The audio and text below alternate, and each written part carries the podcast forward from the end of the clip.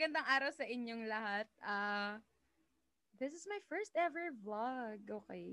'Di ba nagpapaka podcaster ako kasi ang so cool lang. I've been having an idea before na since gusto ko naman talaga laging nagsasalita ay gagawa na lang ako ng podcast slash video.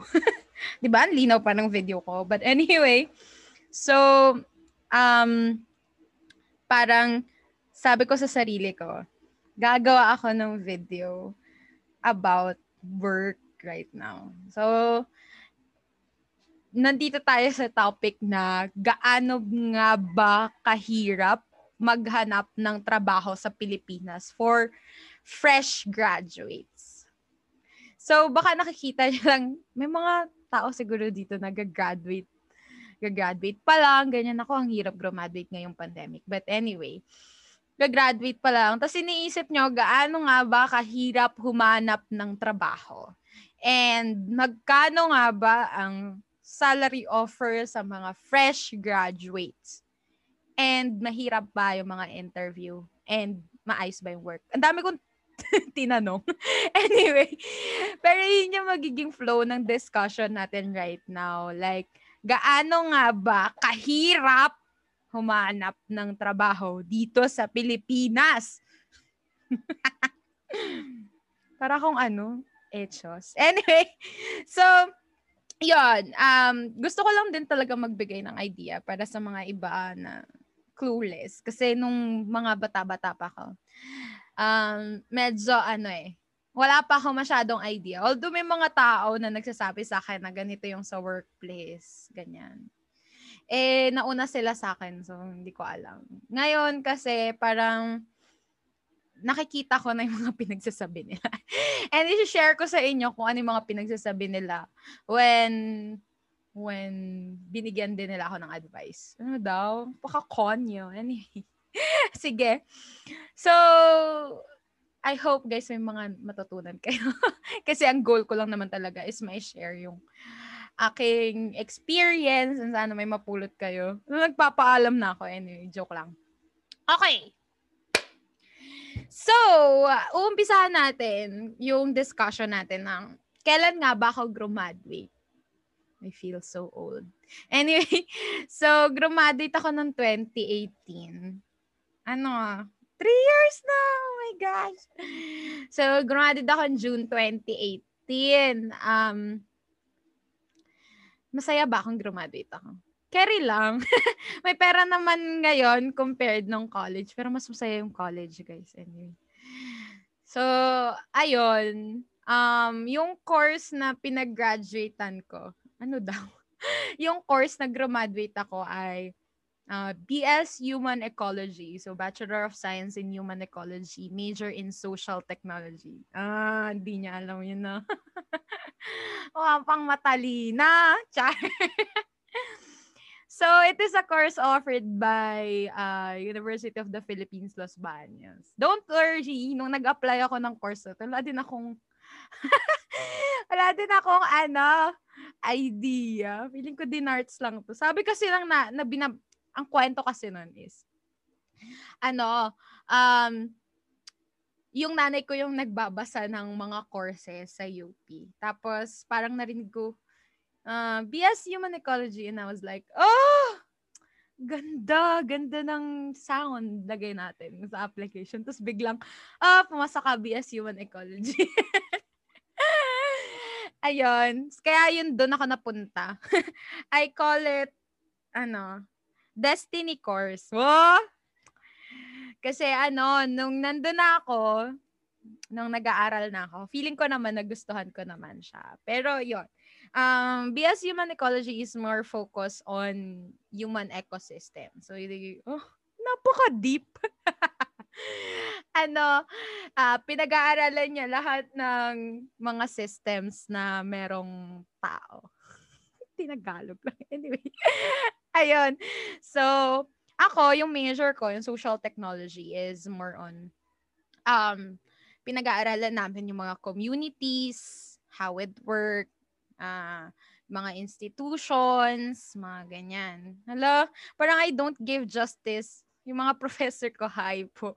I don't give justice to my explanation. But basically, what we do is, um, parang binibigyan or ina-analyze namin yung mga plans ng government or other institution. Nagbibigay kami ng capacity building, training, community organizing, ganyan. So, more on development ng mga um, mga institutions, mga plans, ganyan. Hala, naiintindihan niyo ba ako? Tapos meron siyang three majors. Yung una is um, human settlements planning. Tapos, uh, family development. So, baka gusto niyo yon ganyan, family dev. Tapos, social technology, which is yung major ko, na more focus on community work. Ayan.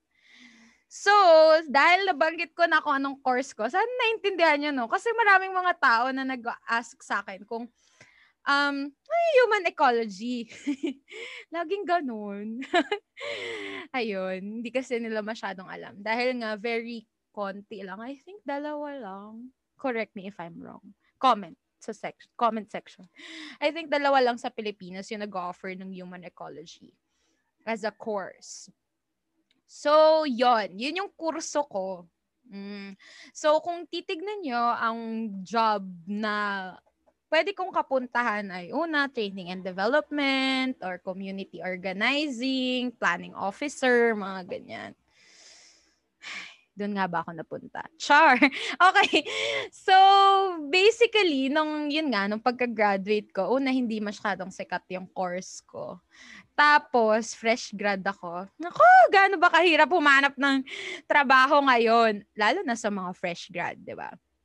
So, ano yung mga una kong ginawa? So, pagka-graduate ko, syempre umuwi muna ako. Ayun. ano, pagka-graduate ko, ah, uh, ay hindi, bago pala ako graduate, meron kasing mga session sa amin noon na paano ba gumawa ng curriculum vitae, mga ganyan. Or resume, paano nga ba gumawa ng mga ganun. So, ano, hindi ko alam kung natuto ka. Pero, ano, uh, bale, since nagkaroon na kami ng basics na paano gumawa ng CV, mga ganyan, eh, gawa ako. Kasi pag tinitignan ko yung CV ko ngayon, parang, she's, bakit ganito yung pagkakagawa? so yung curriculum vitae, ay differentiate muna natin kung ano yung difference ng curriculum vitae sa resume. So, ang curriculum vitae ay yung mas mahabang version ng lahat ng pinagagagawa mo sa buhay. So, uh, mga academic, more on focus siya sa mga academic and sort of other activities, extracurricular, pwede mo nang lagay, lagay dun. So, lalagay mo lahat since mga college naman, wag namang pati high school. Depende kung relevant pala yun sa um, ina-applyan yung trabaho. So, baka may course kayo nung high school na o ngayon may senior high na no. Baka may mga courses kayo na related doon sa um, nilalagay nyo doon sa CV or sa yon. Tapos, yun yung long version. I think I have my CV. Mga five pages siya. Papakita ko dito. Ayan. So, yan yung CV ko. Five pages siya. Um, haba, no? Pero yung resume, commonly one pager lang siya. So, nakasummarize siya. Yung mga highlights lang na relevant. Ganon. So, kapag gumagawa kayo, ang goal lang naman talaga ng CV at ng resume is um, makita ng employer na fit kayo for the job. Ganon. Kahit na wala kayong experience, syempre fresh graduate, asahan mo, may experience ba yun? Wala, syempre. Kung ano lang, yung um, well, kung nagtrabaho kayo at part-time, pwede nyo ilagay yon Lalo na pag related doon sa ina-applyan yung work. So, halimbawa ako, um, mga in-applyan ko doon, mga community organizing, ganyan, planning officer, mga ganon. So, ang nilalagay ko doon is nung time na nag-field kami, time na nag-organize kami ng community. So, nilalagay ko yun kasi related siya.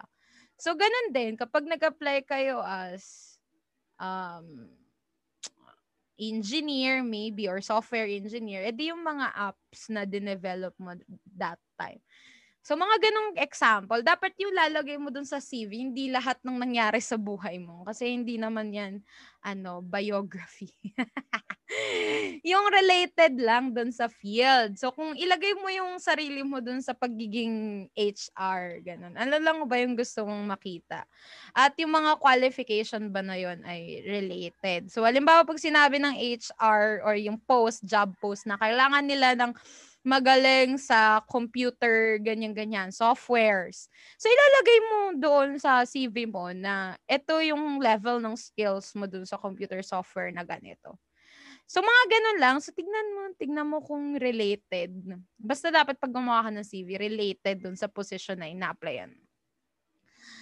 Tapos, di ba meron doon parang career objective, mga ganyan. Um, ilagay mo rin na medyo in line dun sa vision ng company. So, ano, uh, tip lang din kapag nag apply bago ka din mag-apply or mag-send ng CV, tignan mo din kung ano yung vision and mission ng um, ng kumpanya or alamin mo kung ano yung kumpanya na pinapasukan mo. So, yon Para medyo in line yung CV mo. At alam mo din na gusto mo yung kumpanya na ina-applyan mo. So, yon Um, saan ako naghanap ng work? So, yung una, online na lang ako naghanap ng work eh. Kasi, ang hirap kaya maghanap ng, ng work na pupunta ka sa mga kumpanya, tapos bibigay ka ng CV, ganun, or resume. So, online na lang lahat ng bagay ngayon. Pati, di ba, syempre, nag-pandemic. Send-send lang yan sa email. So, saan ba ako nakakuha ng mga work noon. Merong group sa Facebook, maraming group sa Facebook. Yung pinaka gusto ko dun is, kasi dun ako nakahanap ng trabaho. ano, Dev, Development Sector Job Philippines. Ah, lalagay ko dito yung pangalan. Uh, Development Sector Job Philippines. So, uh, maraming mga jobs dyan na ano na, varying na yung mga profession eh. Pero pang ano siya, pang mga professionals. Ayun. So marami na dyan na ano, na mga job listing and magaganda sila. Tapos pag nasa eduk sector ka or education sector ka, mayroong eduk sector Philippines. Sana tama yung mga pinagsasabi ko. Pero lalagay ko na lang dito. Anyway.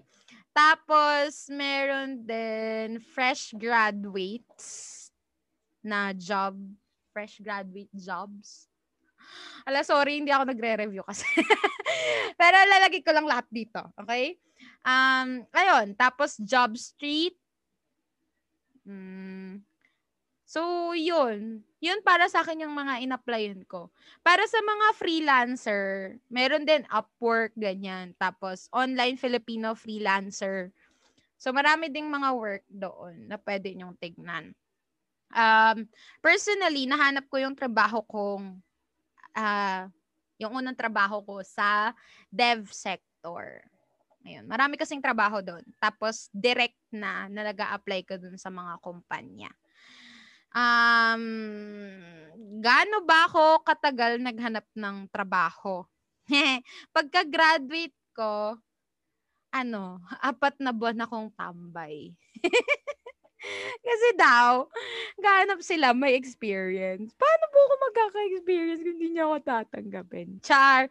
Anyway, so, nung first month ko kasi, medyo idealistic pa ako. Um, idealistic in a sense na namimili pa ako ng trabaho. Uy, sabi ko, gusto ko yung trabaho niyan, ganyan. Tapos apply lang ako na apply. Namimili pa ako nun.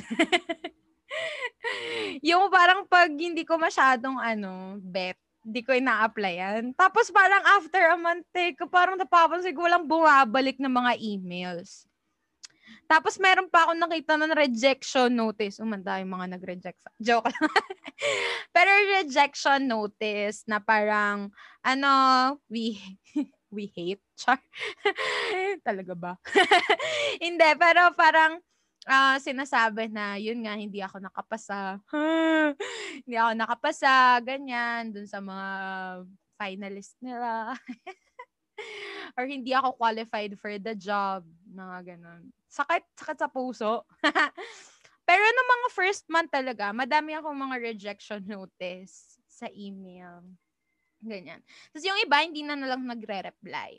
So, maganda din na if ever, kaya nyong replyan yung mga nag-reject sa inyo, tanongin nyo kung ano kaya yung um, parang kulang sa inyo. Tinanong. Ano ba bang kulang sa akin? Ba't di nyo po ako tanggapin? Um, yon tanongin niyo din para alam nyo next time kung paano kayo mag improve Lalo na pag in-interview kayo, no? tanongin niyo pag hindi kayo nakarating dun sa final interview na um, what can you improve, mga ganyan. Yung ibang HR magre-reply, that's good. Yung iba naman, yan nyo na lang. Pero maganda din na tinatanong niya kung ano, kung ano pa yung mga kailangan yung i-improve sa buhay ninyo. so, dun sa span ng four months, yung first month, puro rejection, ganyan. Eh, kagagraduate ko lang noon. Alam nyo guys, nakaka-stress kaya yung college, 'di ba? So, medyo hindi pa stable nun yung ano, yung mental health ko, I think. Ano, may mga moments na umiiyak na lang ako. Nang, na madali na ako ma- mairita that time. So, I think nun, na parang kailangan ko din ng rest Ganyan. Tsaka, syempre, isipin nyo, stress sa work, ay hindi, hindi pala work yun. Stress sa college life. Tapos, paglabas mo, puro rejection pa yung ano, yung ma matatanggap mo. So, sobrang stressful nun para sa akin. Tapos, ang ginawa ko nun, pagdating ng second and third month, tumigil muna ako. Sabi ko, parang hindi nakakatulong to sa buhay ko. so, baka yung iba, wala ding luxury na yun nga tumigil. Pero kung meron at wala naman tayong choice, maganda din na i-take nyo yung ano, yung opportunity para makapagpahinga and ano, kasi syempre, pag nagtrabaho na kayo, tuloy-tuloy na yon um, tuloy-tuloy na ulit yon katulad ng pag-aaral. So, kung may time pa kayo na makapagpahinga, isipin nyo muna na, pahinga muna ng konti. Ganun. So, nung second and third month, ano, um, hindi muna ako nag-apply kasi nadi-dishearten. Una, nadi-dishearten ako. Tapos na-stress ako, ganyan. Tapos, ano, sabi ko nun sa nanay ko, kasi yung nanay ko is may tindahan. Saka meron kaming kainan before. Sabi ko nun sa nanay ko ay, magkakashare muna. so, nagka-share ako, nagtindera muna ako sa nanay ko, ganyan. Um, baka kayo gusto nyo din mag-side job na medyo, ano lang, light, ganon. Ay, hindi pala light yun. Actually, hindi naman po talaga light yung any other ng trabaho. Pero, at least, ano, um, nakapagpahinga ako during that time. Tapos, pagdating ko ng third month, parang nare-realize ko na, hello, Grabe. Wala akong pera. Wala akong baon noon, ganun. Kasi di naman ako sinasahura ng nanay ko. Wala akong baon noon, ganyan. So parang kailangan ko na ata ng trabaho. So, by the fourth month, medyo ano na ako, desperado na ako makahanap ng trabaho kasi nga, nakaka-stress din naman na wala kang trabaho. Pagkatapos mo graduate, wala kang trabaho. So, parang medyo disheartening din. Mabigat din kayo ayun sa loob. So, sabi ko, kahit ano na lang work, ganyan. Send na ng CV kahit saan, ganun, ganun. So, what I did is, kahit na, hmm, ano, hindi ko masyadong gusto yung job, send na din ako ng send ng CV. Ganyan. Tapos, hindi na ako masyadong choosy noon. Basta, ano na, send na lang, ganon. Tapos, Well, ano, hindi siya send to all ha, guys. Parang yung sinend mo sa lahat ng employer mo, pare-parehang na resume. So sabi ko nga kanina, kapag gumagawa kayo ng resume, tignan nyo din yung job na ina-applyan ninyo um, kung anong skill yung hinahanap nila. So kung ano yung skill na hinahanap nila, yun yung ilalagay mo sa resume or yung sa CV mo. So, um, titignan mo din yung mismong company kung ano yung bet nila para more chances of winning, 'di ba? So titignan mo kung in line ba yung skills mo dun sa hinahanap nila. So, lalagay mo yun sa CV. Tapos, basa, magbasa-basa ka din about sa company. So, ganun siya. Huwag yung send to all. Kasi pag send to all, less chances of winning. so, i-target nyo pa din naman yung mga companies na bet ninyo. So, yun. Um, nung fourth month, Actually, nung first month pala, alam pa balik-balik yung story ko. Anyway, nung first month pala, merong isa, merong isa na tumawag sa akin. Uh, isa din siyang non-government agency. non-government, ay, organization pala, siya nga. Um, non-government organization. Uh, yon So, pumunta ako sa QC. Nakatira ako sa Pampanga. Nag-aaral ako sa Laguna. So, yung Manila, hindi familiar sa akin. Kasi, Cubao lang ako dumadaan. Tapos, daan ko lang is bus station. Ganun. so, medyo syunga-syunga pa ako na nung pag-graduate ko. So, ang ginawa ko, dun sa first interview ko, kailangan kong pumunta sa QC. Kasi QC yun, no? Ano, um, nagpasama ako sa tatay ko. Grabe, babying baby. Nagpasama pa.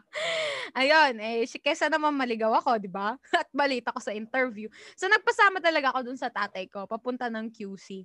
Pagdating namin doon, okay naman parang ano, tinanong, edi interview, ganyan, ganyan. Tapos sa interview kasi, tatanungin sa'yo kung, um, syempre, mga skills na hinahanap nila, ganyan. So, meron kaming parang written exam. So, dun sa written exam, i-assess kung sino yung papasa. So, some companies have that, some don't. Yung iba, interview na diretso. So, edi, pumasa ako sa ano, sa exam. So, interview na. Nung in-interview na kami, parang tinatanong yung mga skills mo, ganyan, kasi it's all about personality. Char! So, tatanungin nila kung gusto ka nila as an, as an employee and what drives you or motivation mo. Kaya nga, important na magbasa about sa company kasi tatanungin din nila kung ano yung motivation mo to apply the ano, dun sa job, ganyan. And what can you contribute sa company, mga ganyan. So, separate na siguro kung ano yung mga pinagtatanong sa akin. Tapos, at the end of it, tatanungin din sa inyo kung ano yung salary range na bet nyo. So, ito na guys demand. Joke lang. Joke lang. Nung first interview ko kasi, sabi kasi ng nanay ko, di ba?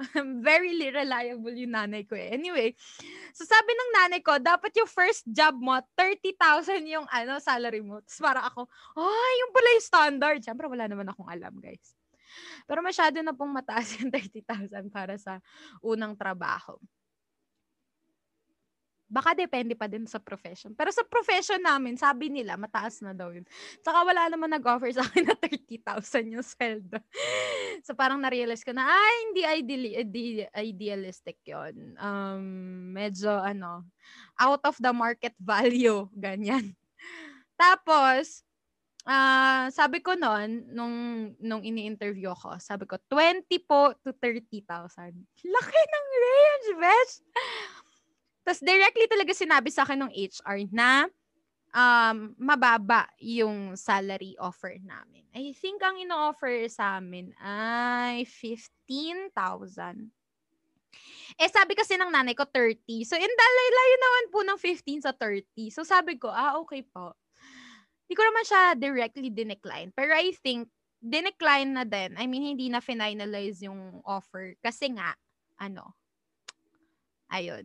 Kasi nga, masyado mataas yung, yung ano, yung demand ko na salary compared dun sa offer na job.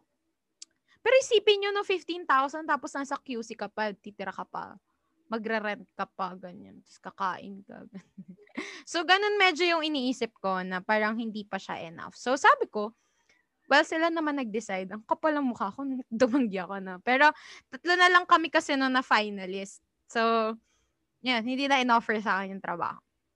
Yun. Tap, yun yung first ko. Tapos feeling ko kasi medyo rejection siya. So, kaya medyo na-dishearten ako. Katulad ng sinabi ko kanina.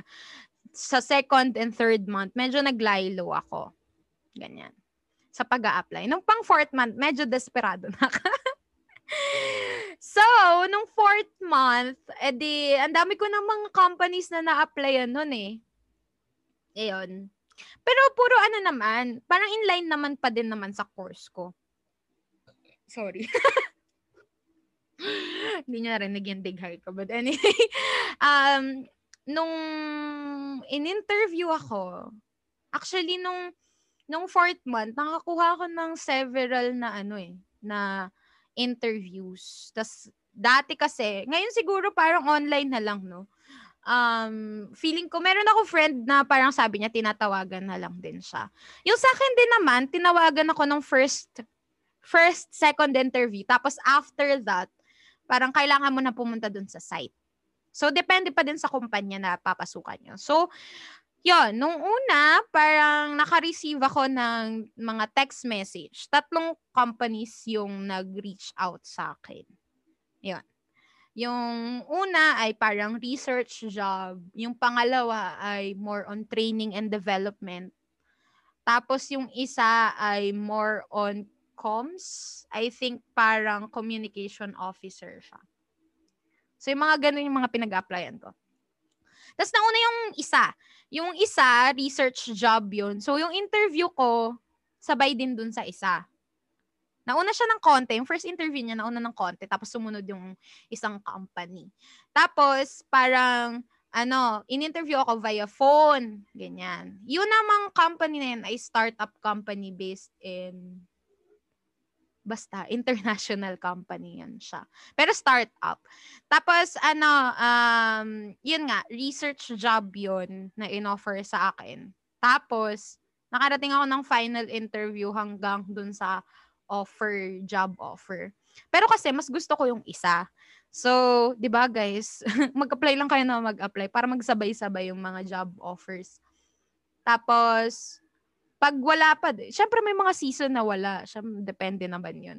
So, apply lang ng apply. So, dun sa second na job interview ko, may first interview, second interview, tapos final interview. Tapos funny pa, kasi nga hindi ko nga alam kung ano yung, 'di ba, paano yung sa Manila and everything. Eh naghahanap ako ng trabaho sa Maynila pa. Ano, sinasama ko talaga yung tatay ko. sinasama ko yung tatay ko pag nag interview Nung unang, yun dun sa second company, parang nakita pa ng general manager nandun yung tatay ko. Di ba? Awkward. Sorry po. Medyo ano po eh, hindi ko pa po alam kung paano pumunta sa Maynila. So, kailangan ko po ng companion. So, it's just so happen na yung papa ko yun. So, ayun. Um, uh, nagkaroon ng first interview, second interview, tapos yung sa HR na ganyan. Ganon din dun sa isa. Tapos, nagsabay yung salary offer nila. Parehong presyo. Parehong presyo. Presyo talaga. Parehong salary offer. Tapos, ang nangyari lang is mas gusto ko yung development job, yung training and development job compared dun sa research job. Kasi medyo na-stress na ako ng sa research nung nung ano, nung college ako. So sabi ko, training and development naman para ma-practice ko naman yung iba kong mga pinagagagawa nung college. So yun, um, bali in-accept ko yung job na yon Nagre-reminis, I feel so old. Anyway, ayun. So, ganun yung, yung naging process niya. So, ito na tayo. Ugh. Magkano po yung salary offer? So, kanina nabanggit ko yung first na interview ko, which is yung tinanggihan. Ay, hindi. Tinanggihan ako. hindi na ako inoferan nung job ay ano 15 15 yung offer nila dito sa una kong work ay doon sa dalawang work na nagsabay yung offer, inoferan ako ng 21,000. That time, ano, uh, parang okay na rin siya, ganyan. Sabi ko, syempre, di ba, after everything, sabi ng mga kaibigan ko right now, medyo mataas na daw yung salary offer na yun. Pero dapat kasi ni-expose para alam ng mga estudyante or fresh grad kung magkano, di ba? Pero yun, inofferan ako ng 21,000.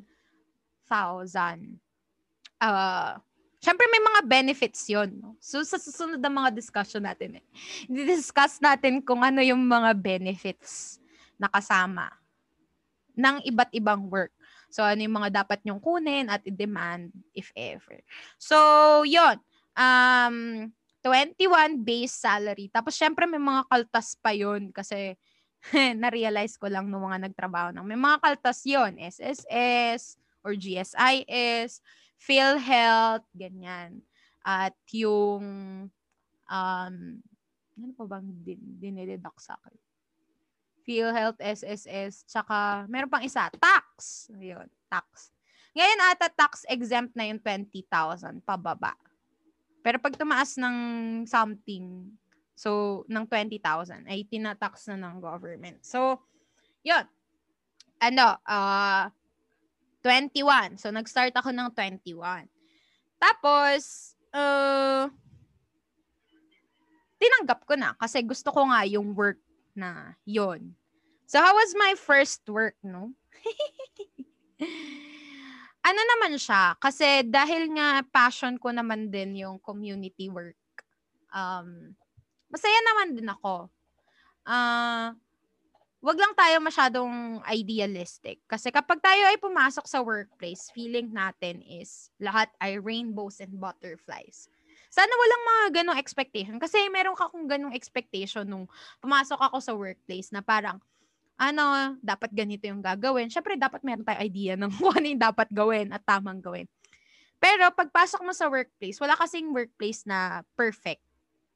So, may mga kailangan baguhin, mga ganyan. So, ayun, maging part ka lang din nung, nung gradual na change. Just like, di ba, kapag meron tayong uh, pinapractice na dati pa nag exist mga ganyan, it doesn't mean na it's right Ganon. So, kailangan tayo as an individual is medyo progressive yung thinking natin na nagre-recommend din tayo ng mga initiatives o kaya naman mga bagay na pwedeng mag-change ng mga existing practice and can adapt to the needs ng clients or needs ng communities kasi sa amin, 'di ba? Needs ng ng stakeholders namin, ganyan or mga communities. So, mag-recommend tayo um, yon basta mahirap yung work, syempre, pag nasa work na, wala namang madaling work. Ayun. Um, mahirap yung work, pero for as long as na alam mo din yung reason mo kung bakit ka pumasok, and alam mo yung priorities mo, uh, you'll get there. Ayun. Tapos, sige, ito naman yung discussion kung um, enough ba yung salary na na meron.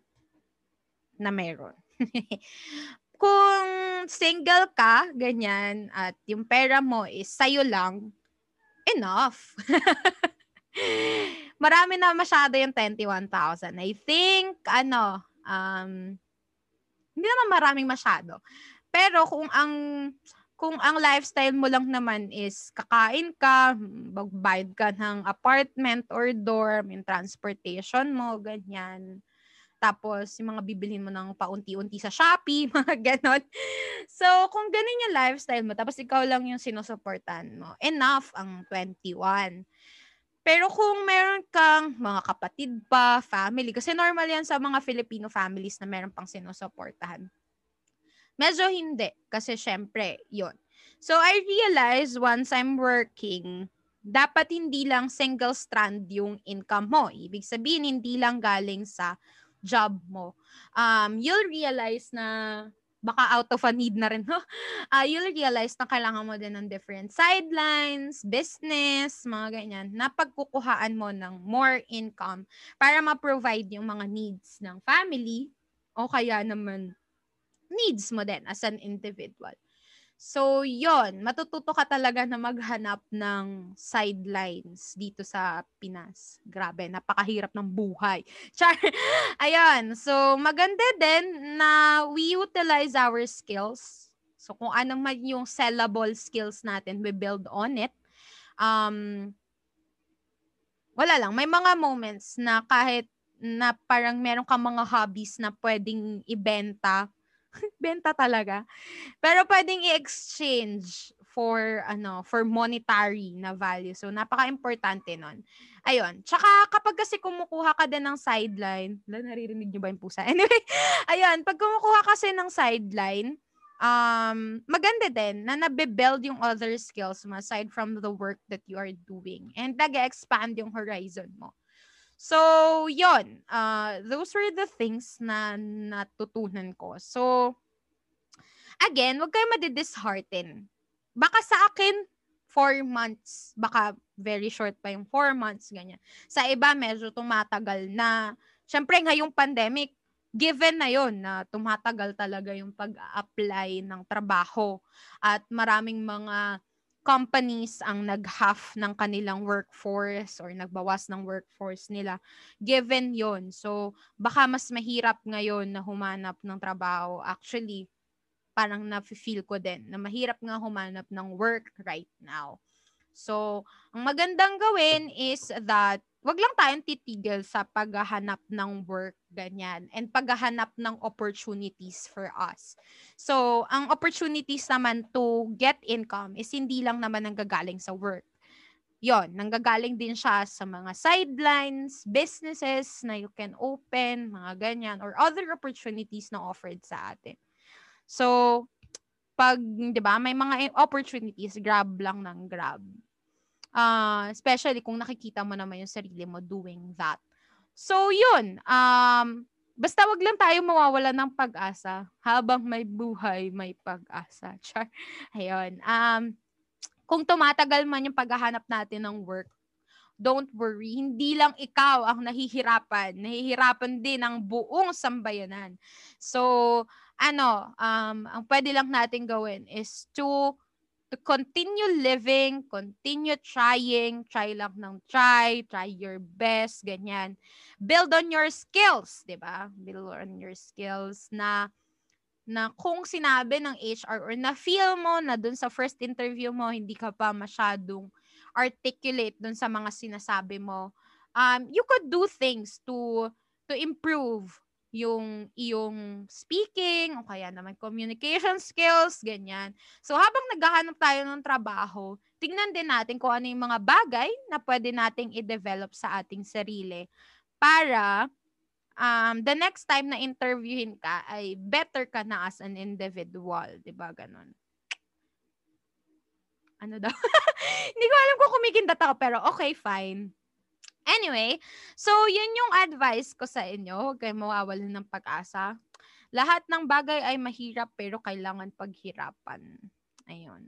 So of course, I know na we have different opportunities, different contexts in life. Pero isa lang talaga ang ang ano, ang makakapag alis ta- sa atin sa sitwasyon na meron sa atin is for us to keep going. Ganyan. Keep going, guys.